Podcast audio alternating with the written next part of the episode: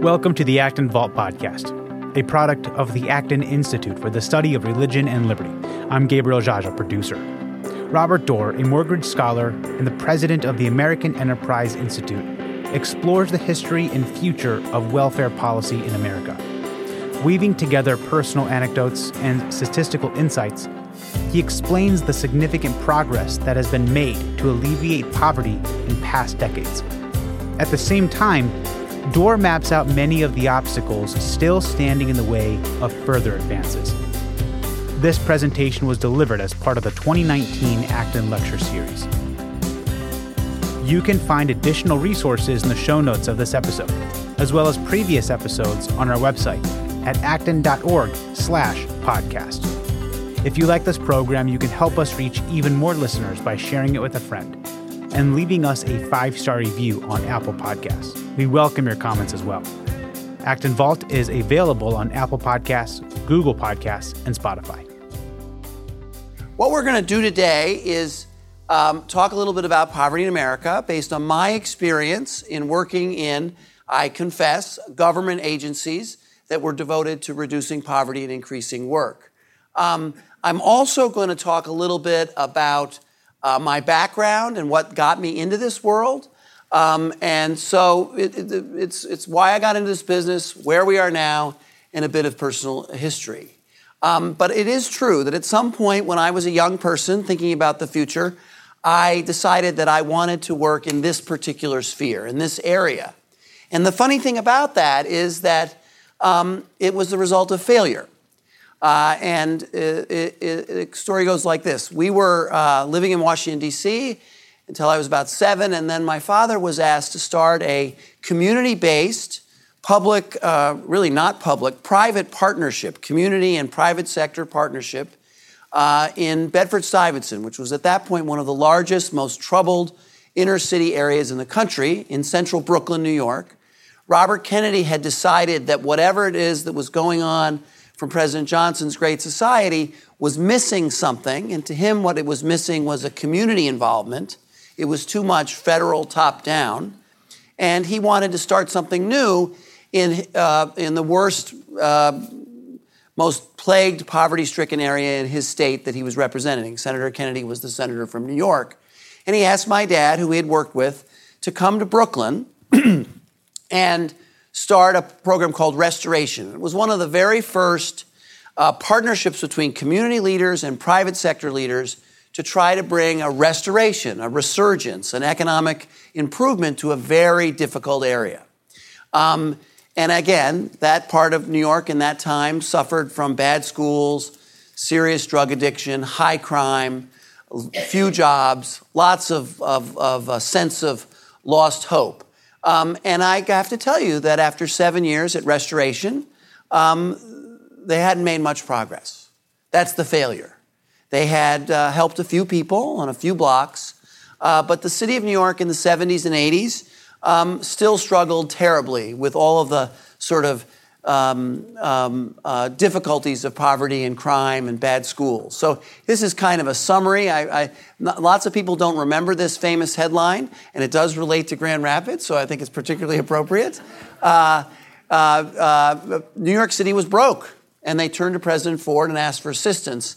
And President Ford said, you know, these are times when you have to solve your own problems. And uh, eventually, there was a, a, a, sort of compromise worked out, and there was some federal assistance, but the city really had to go on a very intense budget to get itself back on, on, on, on, um, on, on course.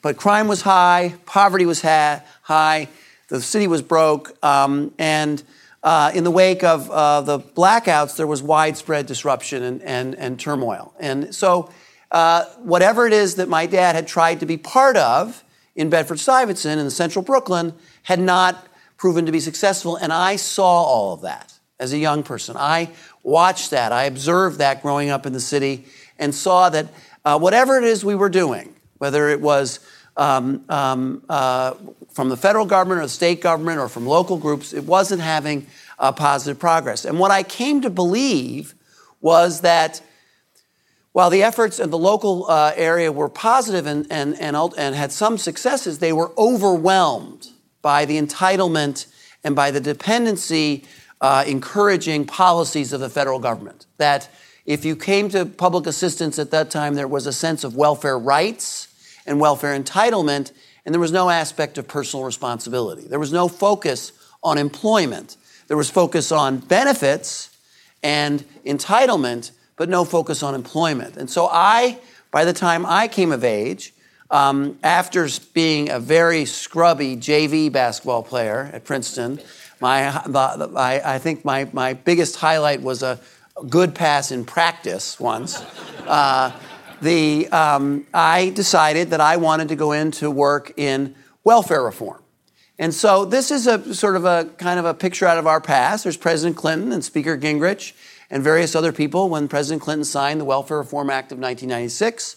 Uh, here is Governor Engler and Governor Thompson and Governor Pataki and Mayor Giuliani back in, in days when he was a, a different kind of person, or maybe the same person, he's just grown up. But in any case, these were leaders, bipartisan leaders, of a change in welfare policy that led to, I think, some very positive improvements in the way we serve and help people move up. Now, we're not all the way there. We haven't solved every problem, and we spend a lot of money, but we made some changes here that cascaded down into even a state like New York and New York City and made significant changes. And I was part of that. So I went to work for Governor Pataki soon after his election in 1995. So, you know, this bill was signed in 96. I was there. I saw it happen. I saw the change in a major federal statute that block granted a major program, capped funding, imposed time limits, required work. And I saw how that actually worked because I was the commissioner at the state level and then later the commissioner at the city level, where we actually dealt with uh, recipients of assistance and tried to help them move into employment and out of poverty. And so what happened? And what happened was that, well, first of all, the cash welfare caseload, that is the people in New York City, this is just New York City, um, who were receiving cash welfare, that is an, un, un, an, an unconditional benefit for themselves and their family um, in 1995, there were 1.1 million. New York City at that point had less than 8 million uh, New Yorkers. So 1.1 and out of 8 uh, was receiving cash welfare. Today, uh, or I, 2013, but it's also still true today, it's now down to something less than 350,000. Significant change in the way in which we provided assistance. This big, mostly federally funded program that provided cash aid without conditions um, has shrunk dramatically in New York City. Now we're a city, by the way, of eight and a half million. So the city's grown, um, and many, many, many fewer people are receiving cash aid. Child poverty decreased from 31% to 18%. And we're going to talk about ways to measure child poverty, and they're controversial and difficult, but really, no matter how you measure it, there's been a dramatic decline since 1995 to today. It still may be too high, and you may not like the threshold. You may want the threshold to be higher, the income that determines someone in poverty. But using a constant threshold, no matter how you measure it, child poverty is dramatically lower in New York City than it was before welfare reform, and it's even lower now. In fact, it, I think it may have reached its lowest point of, of all time uh, in the last couple of years. So, and then this was caused by, so we reduced the caseload, we reduced child poverty. The real ingredient that made it all happen was this one. And this is remarkable 20 percentage point increase in the employment rate of single mothers in New York City. 20 percentage point. That's a big increase. This sort of increase in the late 90s and into 2000s doesn't happen and hadn't happened in any kind of um, social welfare program that we had seen. And it hasn't happened really in any other intervention. Only this intervention of work requirements, work expectations, time limits, penalties for failure to comply led to significant increases in employment, significant decreases in child poverty, and a significant decline in child welfare, in, in cash welfare caseload. So, um, and I would say that no one really on the left or right disagrees with this. This is not, a, this is not controversial. Something happened from the mid 1990s to the, you know, into the 2000s that is significantly different. And what I would say it was a focus on employment as opposed to benefits, and focus on responsibility as well as assistance. They come together, responsibility and assistance. So um, now I'm at AEI, and I just want to give a, I'm going to go back to that topic in a minute, but I just want to give a sense of public sector participation as a, as a, as a practitioner. I was the commissioner for, for Governor Pataki, and then I worked for Mayor Bloomberg. Then I came to AEI, and I was allowed to do some work that allowed me to think back, call on colleagues, make connections, and produce um, a, a comprehensive look at all of the various programs that we have in the United States. And so here's one observation about the way we fight poverty in the United States. And the way we do it is in multiple silos, in multiple different efforts that don't all work that well together, but they all have their sphere. So this just illustrates, this is the volume, we have it upstairs for you to pick up. But you see, we have a, we have a, Bruce Meyer is a famous University of Chicago economist. He wrote about the earned income tax credit. That's a significant part of our welfare policies. Then Russ Sykes was a former uh, deputy commissioner, ran the SNAP program in New York State. He wrote about food stamps. We wrote about, uh, AEI scholar wrote about Medicaid. I wrote about child support enforcement. Um, there was a, a, chapter on housing policy, chapter on uh, WIC, chapter on SSI, chapter on child care. The point I'm trying to make is, is that, and it's often misunderstood, is that anti-poverty uh, efforts uh, come in multi, multiple forms, and they don't all come from the same department. They don't interact with the individual all in a comprehensive or coherent way, but there are a lot of them. And um, the other, the second observation I would make is that um, I'll give you a little sense of where we are now. How are we done, and where do we still have to go? So this is again, I'm coming back to the poverty measure, and the poverty measure is a, is is very controversial thing. There are lots of concerns about the way we measure it. Uh, the, the, official measure only counts what people earn themselves uh, and maybe a little extra cash, but very little of the forms of assistance we provide. And that's pretty frustrating line, this official line. I just gave you a positive uh, uh, uh decline, but here you see overall, this isn't children, this is everybody. It was 13% in 1980, and it's 12.3% in 2015. Kind of frustrating. Up and down, follows the economic um, Good times, it comes down. There's a little bit of a steeper decline in the wake of welfare reform, but, but then back up when the economy gets worse. But this is really, uh, in my opinion, a more important measure. This is a measure uh, that measures not just um, what people have and they earn, but it also looks at what they have from other forms of assistance that they get from government. And here, the poverty rate has really dropped quite dramatically, less than 3%. This, this re- reflects what is the material well being of Americans. How much do they have compared to a consistent standard adjusted for inflation going back in time? So their material well being has improved. There's no doubt about that, which should have improved. We spend so much, we devote so much effort to try to shore up the material well being of low income Americans.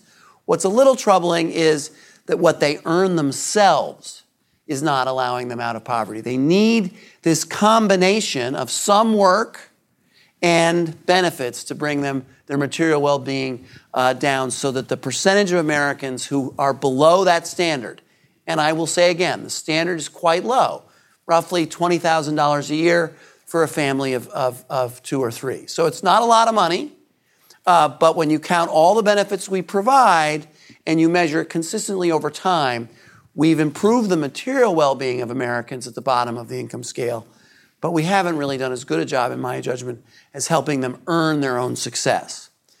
Um, here's another way of looking at poverty in the United States or poverty programs in the United States. This is, uh, shows the spending at the federal level.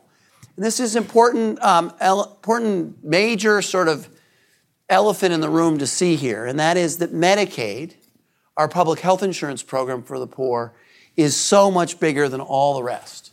It's bigger than everything else by, by far, and it's actually bigger than all the rest combined. So when we talk about federal expenditures on low income Americans, and we want to think about what of those expenditures are contributing to our debt or deficit problem? Well, The EITC is not really contributing to that. It's not big enough. The housing assistance isn't really contributing that. Child care, is, these are all relatively small, very small components of the federal budget. The only program that really is a contributor is Medicaid, and it's a big contributor. So that's one thing. The other thing that's interesting about this imbalance, again, we've got child care, unemployment benefits, Head Start, HEAP, SSI, food stamps, AFDC, TANF. The other thing that's interesting is that this one is, uh, is in a whole different sphere politically. And the way I illustrate that is when I was uh, commissioner in New York City or New York State, and I would go before the state legislatures to talk about policy changes in child care assistance or employment services programs. It was often be me and a you know couple uh, scruffy advocates, you know people that were in the programs, uh, were not well funded, but had come there to defend their efforts to help low income Americans. Um, but when I came to speak about Medicaid, it was me and the most powerful uh, lawyers and lobbyists in the state. Because the healthcare industry is a huge player in this business. They do good. I'm not criticizing them. There there's a lot of good that happens in the healthcare world, um, but they are just so much bigger than everything else. So that's uh, another observation about poverty programs in the United States. A third one, that, and this is important. Remember that chart before I showed you before earnings only, pl- then uh, earnings plus benefits? This is what happens to family. This chart is a description of what happens with, chil- with households with children in them and a single mother, which is often the family that poverty uh, uh, resides in. So here we're, we're just sort of seeing, well, where, what are their sources of income and how much? So that the, this particular household, uh, the parent is earning $13,446 from an $8 an hour job, which is full time. The poverty threshold is about $20,000, as I mentioned. She's still in poverty. And often you'll hear poverty level wages. I'm, I'm, I'm uh, understand that phrase, but the fact of the matter is, is that most, and I don't mean like um, 55%, I mean like 90% of single parents in this circumstance also benefit from these other package of programs that raises their total standard of living to significantly above the poverty line. So the take up rates for the earned income tax credit for a single mother with two kids working full time are 90%. They all file a tax return. They all seek the, the refundable tax credit that boosts their wages, that is one of America's biggest anti poverty programs. They also um, very high take up rates for food stamp benefits. There's also child support collections available to them so that we make some effort to get the other parent to contribute to the support of the child. And the take up rates and eligibility de- uh, determinations for someone in this circumstance getting Medicaid also very high. So, this is when we talk about uh, single parents with children in the household who are working at low wage jobs, this is also what happens. They earn not a lot, they're struggling, but we have a package of programs that are widely available and um, benefited from that they leverage their, their, their employment income to top up and bring them above the poverty line. This is how that poverty measure I showed you before declines from what you earn versus what you earn plus what you get from government. And this is a widespread, well accepted view of the, of the poverty measure that the only really effective way to measure poverty is to look at the whole picture to see all of whatever, whatever it is we're doing to help low wage workers. The other thing that's essential here to understand is that if you take the wages away, then you definitely have to take the earned income tax credit away, which is the second largest element, because you only get that if you work. And then the package of benefits we provide to non working individuals from the federal government or the state or local government is really quite small. That's why work is so important.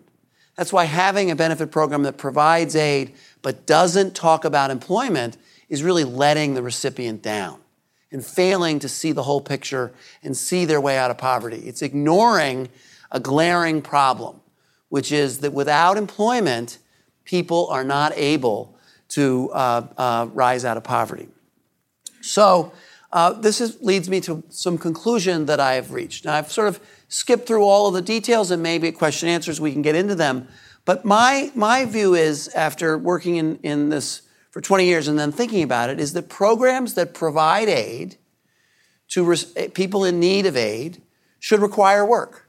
They should say, in return for assistance, there's a reciprocal responsibility that comes with this assistance we're going to provide you for. And that may mean that you need to go to a place and that's going to help you get a job. And if you're not there, and we write you a letter that you didn't go to that place when you weren't working and you, you're not disabled and we have child care for your children, uh, we're going to warn you that your benefits are going to be uh, at risk of being cut. Um, the other thing is that we should reward work. I am a big believer in the forms of public assistance that say to people who are working and doing their best, what can we do to make those wages go farther? How can we reward work by either refundable tax credit, the provision of child care assistance, the provision of uh, food stamp benefits, the provision of public health insurance? So we have to require work, but we also have to reward work. The third element, and we haven't, I didn't, there are lots of graphs I could show you about this and the extent to which children raised in single parent families are five times more likely to be in poverty. We should talk about family. We shouldn't ignore the fact that on average, in all kinds of domains, children raised in households with two parents active and involved, there for the long haul, do much better. Two parents, active and involved, there for the long haul. And in the United States, that normally happens in marriage. And we should be willing to talk about that and educate young people about that fact. When I was with Mayor Bloomberg, he was a big believer in public messaging, and he wanted us to send a message about that to young people in, in communities all across the city. And so we did advertisements and bus and subway posters, which made it very clear. Children do better if they have the benefit of two active involved parents uh, there for the long haul. We had one poster which said, if you graduate from high school and get a job and get married before you have children, you have a 98% chance of staying out of poverty. We got a little blowback for that, but Mayor said, the Mayor Bloomberg said, What are you talking about? It's the truth. And when we did focus groups with young people from poor communities and asked them what they thought about it, they said it was the truth. There's nothing wrong with being honest about prospects for families um, when they don't have the benefit of two active and involved parents. The fourth is you have to promote a strong economy. The economy is a major force in helping people move up. It's why we are now in the United States, I think, the lowest African American child poverty, the lowest Hispanic child poverty, um, because the economy is really working on all cylinders. We still have these various work support systems that encourage and reward work. Um, and um, so the economy matters a lot. And people in social services that are concerned about efforts to help the business community that might reduce revenue, i.e., a tax cut, really, in my view, are a little bit short sighted. They're not seeing the benefit and they're not recognizing how important employers are to the fight against poverty. And then finally, you have to let civil society flourish. We had a great partnership with many faith based organizations in New York City and New York State who did important work. If they weren't there, we would not be able to succeed. And every time there was a discussion at a very high level of various regulations or policies that would prevent a faith based organization from being able to deliver that service or get in their way, we would back off because we needed their support. So let civil society flourish. So require work, reward work, talk about family, promote a strong economy, and let civil society flourish. Those, to my, in my judgment, are the key. Now, where, where are we now? One of the elements that, is strugg- that we're struggling with as a country, this is labor force participation. All Americans, 25 to 54, so they're working age. It was 83.7 in 2001. It dropped in the wake of the recession to 80. That's, and by the way, this is every percentage point is a big number. And now it's back to 82.5. That's good. We still have a little ways to go. My personal view is that the food stamp program and the Medicaid program do not have enough in them that focuses on work. And too many Americans are not working and are in those programs and are not getting the benefit of somebody saying, How can I help you get a job? There's no focus on personal responsibility in those programs. They truly are sign up as fast as possible and I'll see you in a year, which is not really helping a family. So we could do better on labor force participation. Wages are growing uh, a little bit faster than they have in the past, and even faster for people at the lowest end of the income spectrum. That's good. Um, the prime age work rate for men in labor force is the highest rate since 2010. That's good. And inflation remaining low is also good. I bring this up only to say is that someone who sort of started this in 1995 is that it just happens that right now is a pretty good time, relatively speaking. We have more to do, but uh, uh, we are, are making some progress. So those are some observations about my about what I learned as I focused on these issues in New York State and New York City. But I do have um, uh, a, a, little bit of guilt to get out of the way here. So I said that the reason I devoted my life to fighting poverty was failure, and I related that failure to my father's career.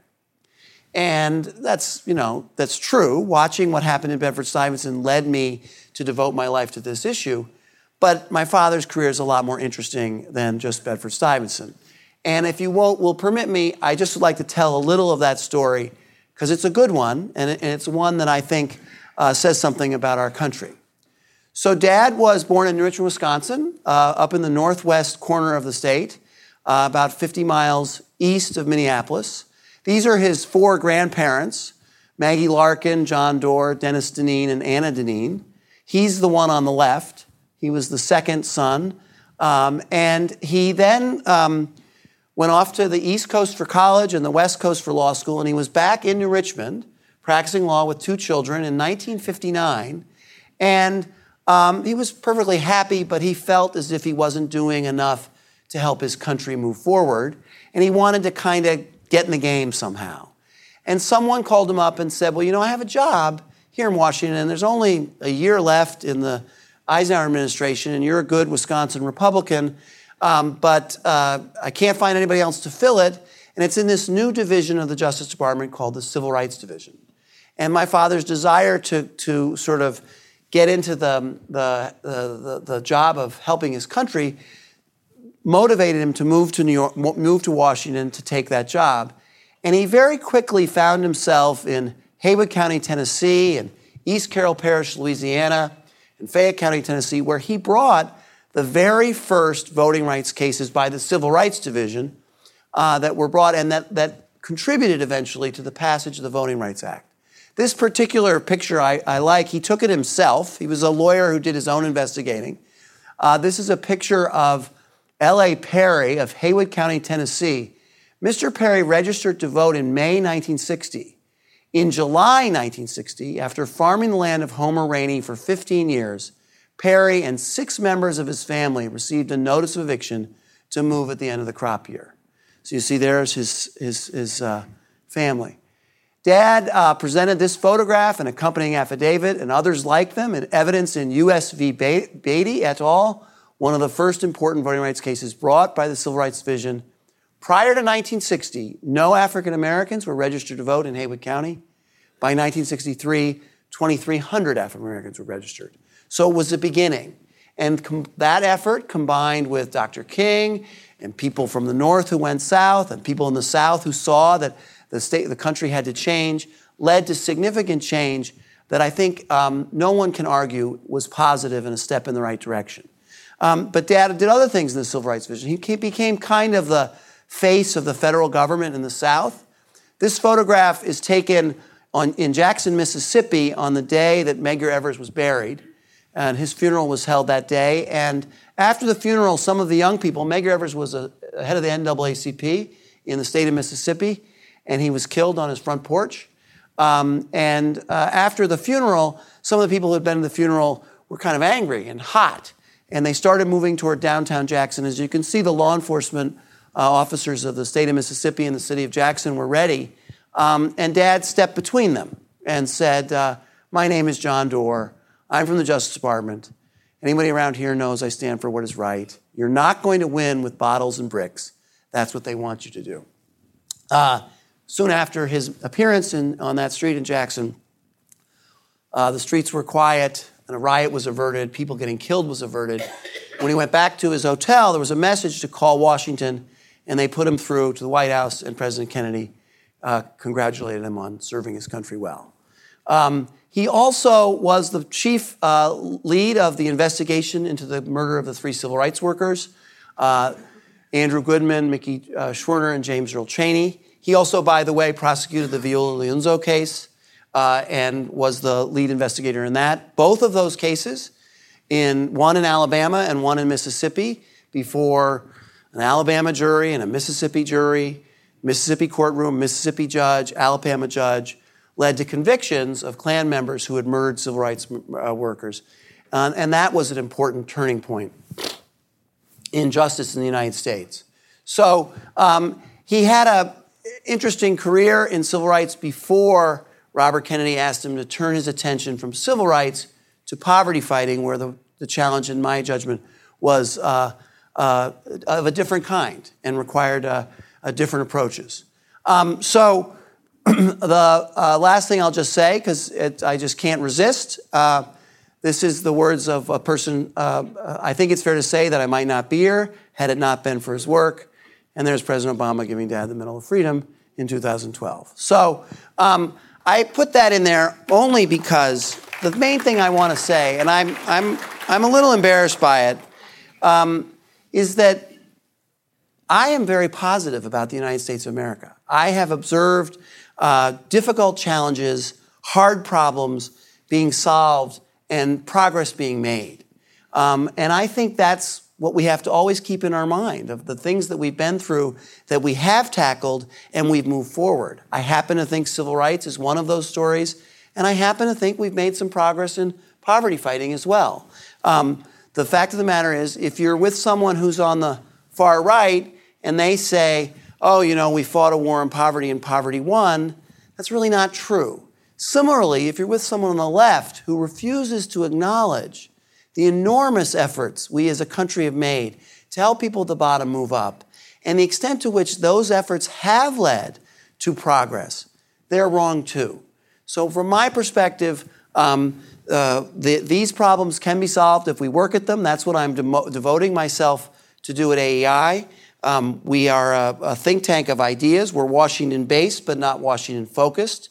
And we want to bring people together to solve hard problems and advance uh, causes that have been consistent uh, and part of our history for a long time freedom, free markets, free people, justice before the law, economic opportunity for all, a strong American role in the world. Um, and so that's a little introduction to me and a little introduction to my past a little introduction to my views on poverty, and I will stop now, and I'm sure we're going to have a very lively discussion session. So let's have some questions. Thank you.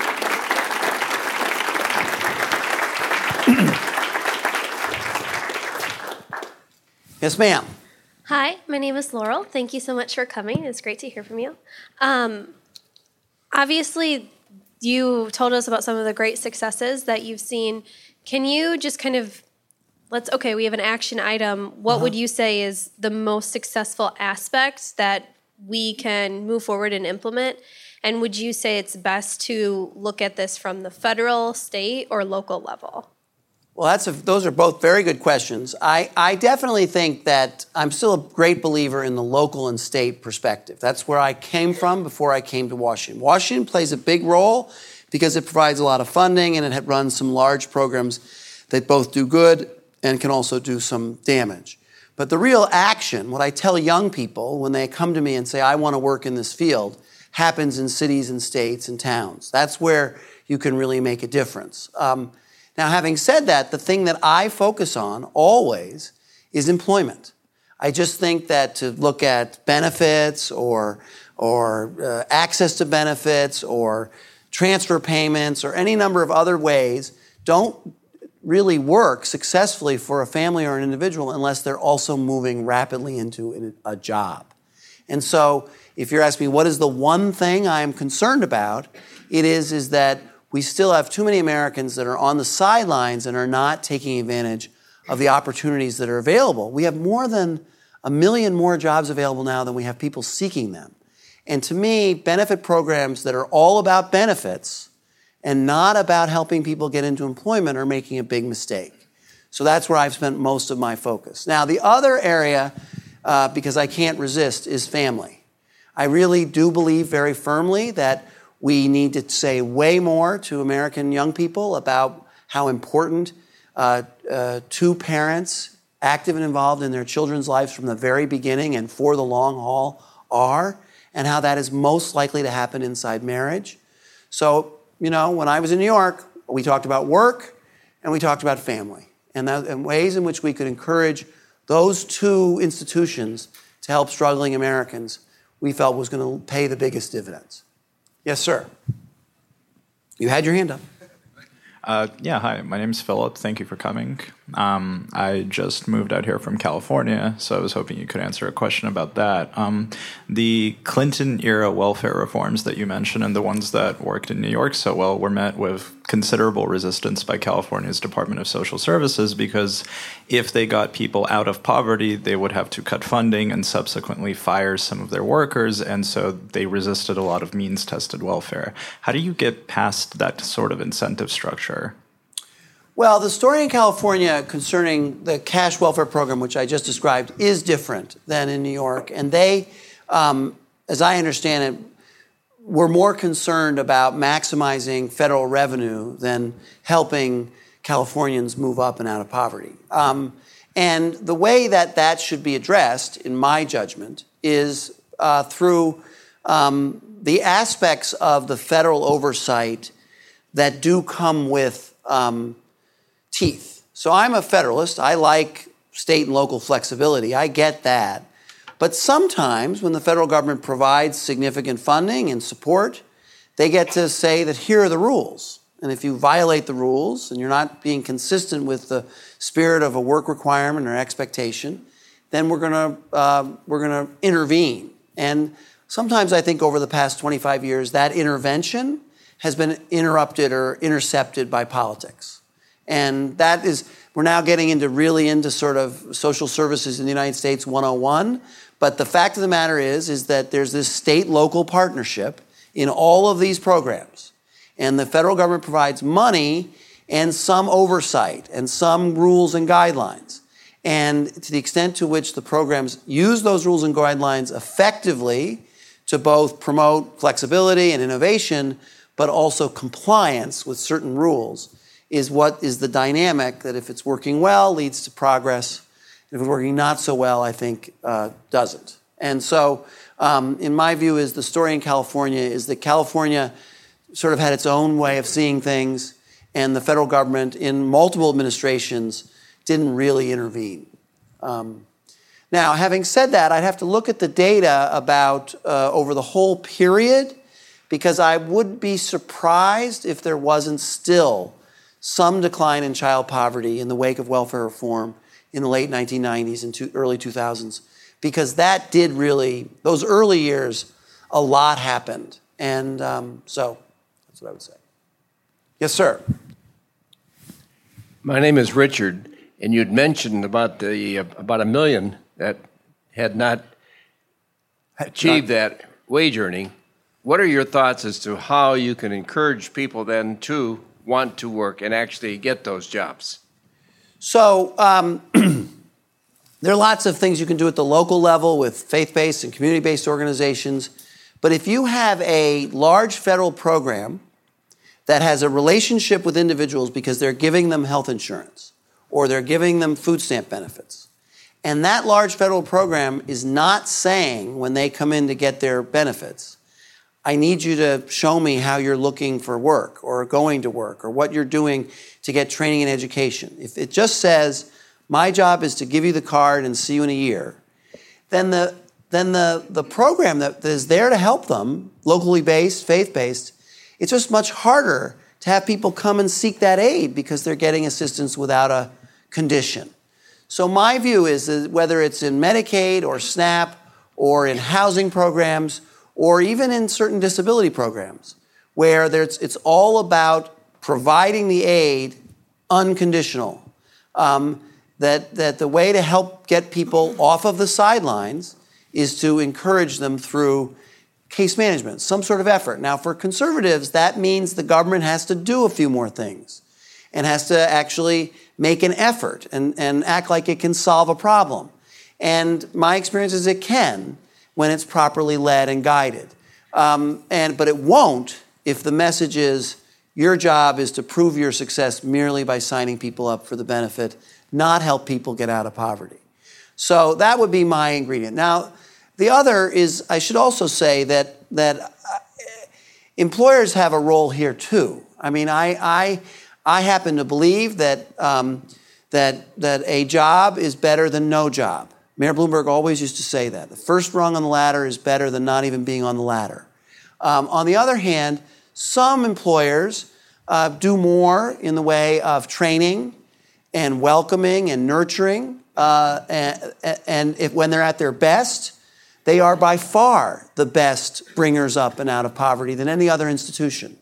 Um, so I like a really tight labor market when it's so hard and employers have to raise wages, increase benefits, increase training, make a little extra effort.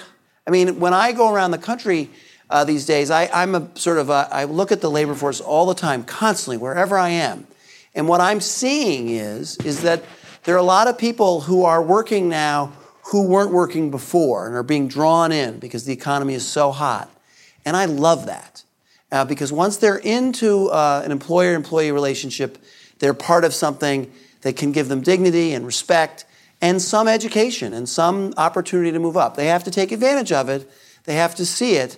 But if they do that, I think there's progress. But, but again, to my judgment, if it, the question is about people on the sidelines still not working, I, I think you'll, if you if you unveil that and go back and back and back, you'll find that they may not be working, but they are receiving some form of assistance, and that form of assistance comes without any addressing of the issue concerning why they're in need. And the main reason they're in need is because they're not working. Yes, sir. Mr. Doar, thank you for your uh, work on something so incredibly important to America and for coming to West Michigan. I noted on your chart that had five things that are important to do. There are uh, several strong verbs require, reward, promote. But about family, it's talk. That's so, good, very good uh, point. Uh, uh, address. That's a very, very good point. Should that have a more muscular verb? That's, that's a good and, point. And where have you seen that done successfully? Well, is a hard one because you can't mandate or pass, you can't really use government intervention to require people to make certain decisions about their marital status, or I have a concern about that. Um, and so this, this is a little bit of a wimpy word. You're right. I, you know, maybe I'm wimping out there. You can change tax policy, and we do a lot in tax policy already. We could do more to incentivize and reward married families. Um, that's a possibility. You know, you could you could you could make it promote family. You could do more. I, I, I acknowledge that. That's a very fair point. Well, the, this is very much a product of me being someone who worked in New York, where getting into these issues is very sensitive and very careful. And so I've sort of learned over time a way to put it over that that I can get get through with, and I acknowledge that. Um, but in some places, you know, I go to I go to conferences. You, you, you could get up from here and go to a social services conference of any thousands of types all across the country. And they won't mention family at all, ever. So, from my standpoint, in that crowd, in that audience, and I should also point out um, that when I was the commissioner of New York City Social Services Agency, I went to see Cardinal Dolan. And I said to him, You don't talk about marriage enough. You, you don't talk about marriage enough. And I'm a practicing Catholic. I've been to a lot of masses. I, I, I, I know all of that. But I think sometimes we haven't said strongly enough that um, children need the benefit of two married parents, and marriage is a sacrament. Um, so um, I've, I've defaulted to talk, but you make a very good point. Is it right there? Or here? Yes. Yeah, just to follow up on that my observations, because I worked at the state of Michigan for a while, uh-huh. is there were some disincentives to have the father in the household rewarding additional children. Can you speak to that? Yes, um, in the in the there's no question that there the the, the old TANF program and still in some respects now there was a in the benefit programs you could insure yourself of a larger benefit if you kept the other parent out of the household because the way in which the budget was created, the other parent would contribute to bringing your benefits down because they were another source of income. Um, so that's part of it. I don't, I don't know. We've done some things, at least in the EITC, to mitigate that, um, but that does exist. Uh, I don't know that that is uh, the entire cause of the failure of, you know, increasing number of young people not to get married before they have children. Uh, and by the way, this is a problem among African Americans, it's a problem among Hispanics, and it's a problem among white Americans. Uh, more children are born to single mothers in the United States every year who are white than are black.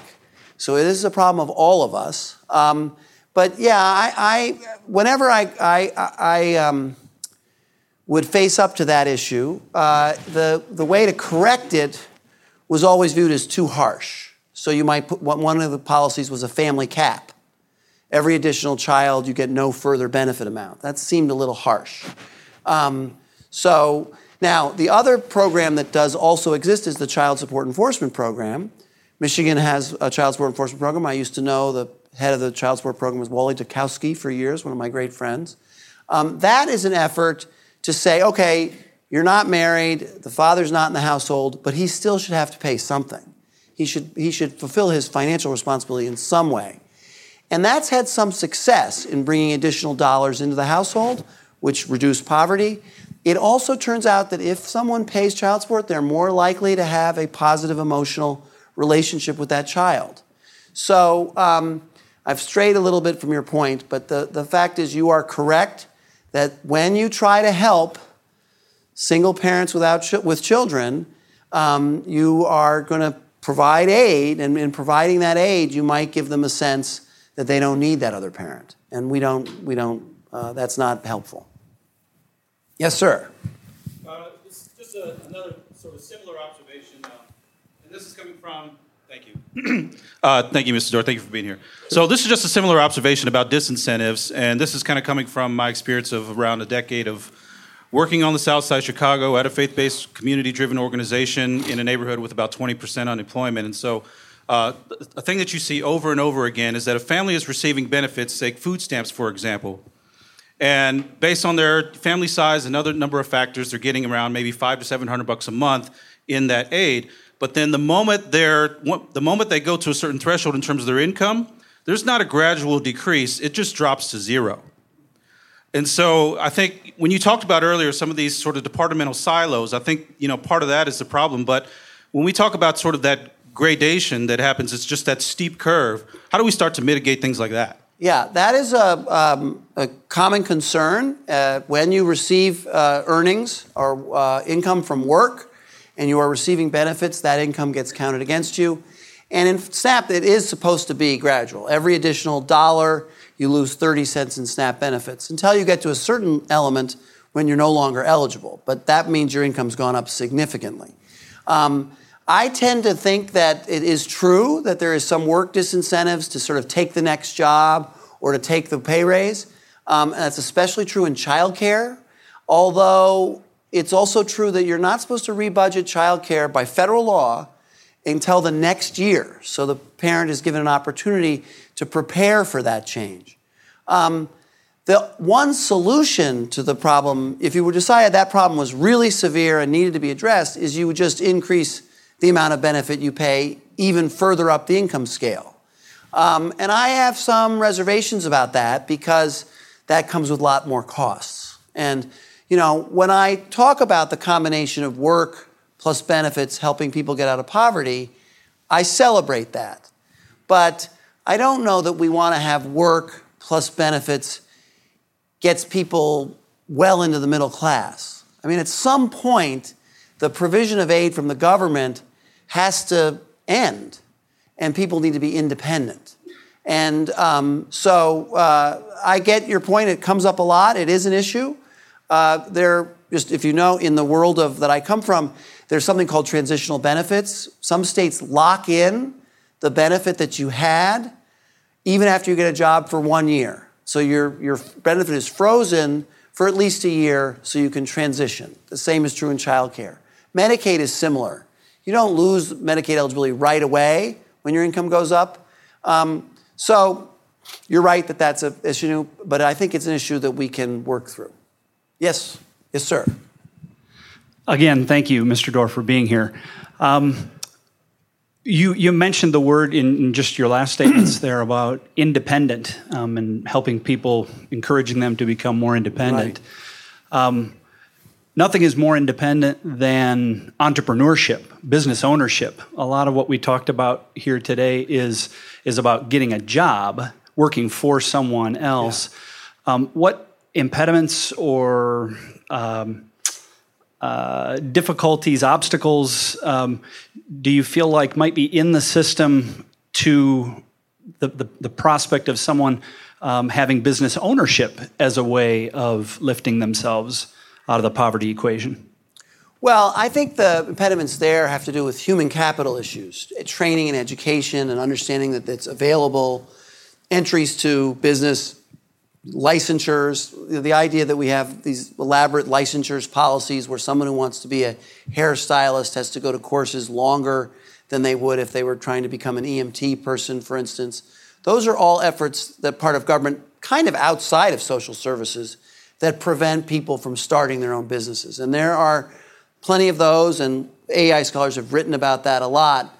Um, in the world where uh, I come from, the social services world, it's kind of interesting um, independent contractors and this issue with regard to um, watching your wages so they don't go so high that you lose your benefits, it's actually easier as an independent contractor to manage your income so that you always stay a little bit below.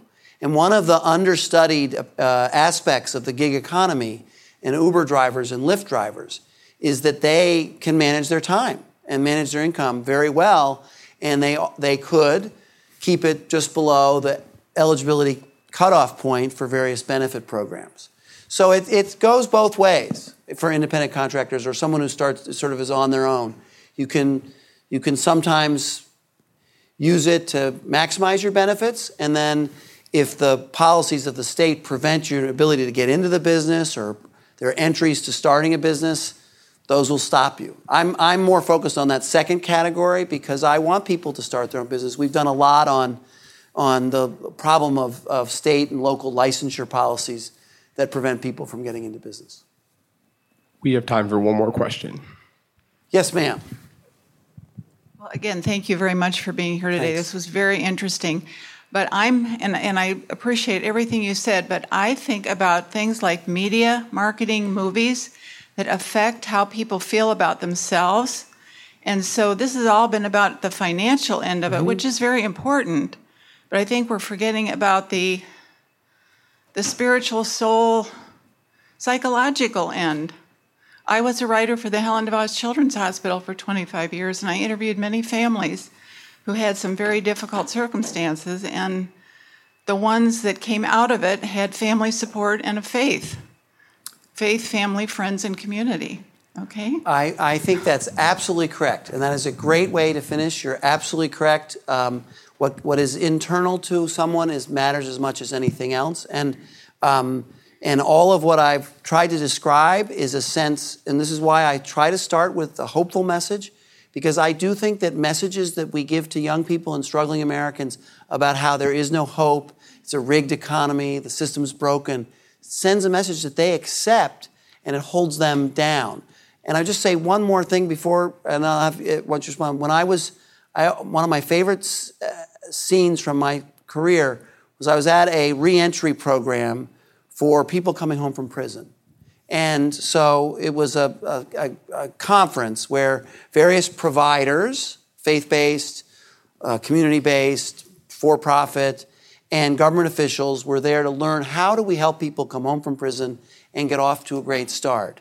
And um, as often happens in these cases, there was someone who had, had been a real success story. It was a young man who had, after a couple uh, missteps and had difficult times, he had finally come out of prison, gotten a job, and was doing well. He was in a trade or something, and he was there to sort of celebrate uh, his success. And someone asked him, Well, what was the key? What, what made the difference? How did you do it? And the whole room sort of leaned in because all these providers wanted to hear what trick one of them had that did it, and including me. And he said, The difference was when I decided I was responsible for my own future and that I could do it. And then he started. And so I completely agree. But the other story of the welfare reform story, you know the story I showed about the million New Yorkers on cash assistance and then the work rates went up and and, and you might think that I was trying to say, and I hope I didn't, that all those people were taken by the hand by some government official and given a job and that, that that's what happened. No, people who we had given up on as a country proved to us that they had dignity and respect and capability and potential. The vast majority of the people that went to work in the wake of a policy that said work is important were people who just said, fine, I get it, I can do it. So if you treat people as liabilities to be managed, as incapable of taking care of themselves in any way, then you're not really helping them. But if you look at them as people that can do things and then structure a program around their potential, you'll make progress. Thank you very much.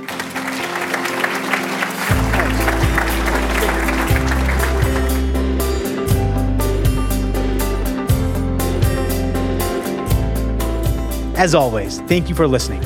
Our team loves putting this podcast together for you. It's encouraging to hear from our listeners. Feedback is incredibly important to us because it lets us know what you'd like to hear more of. If you're familiar with our past content or have attended an Acton event and would like to see it in a future episode, you can email us at producer at acton.org. Until next week, for Acton Vault, I'm Gabriel Jaja.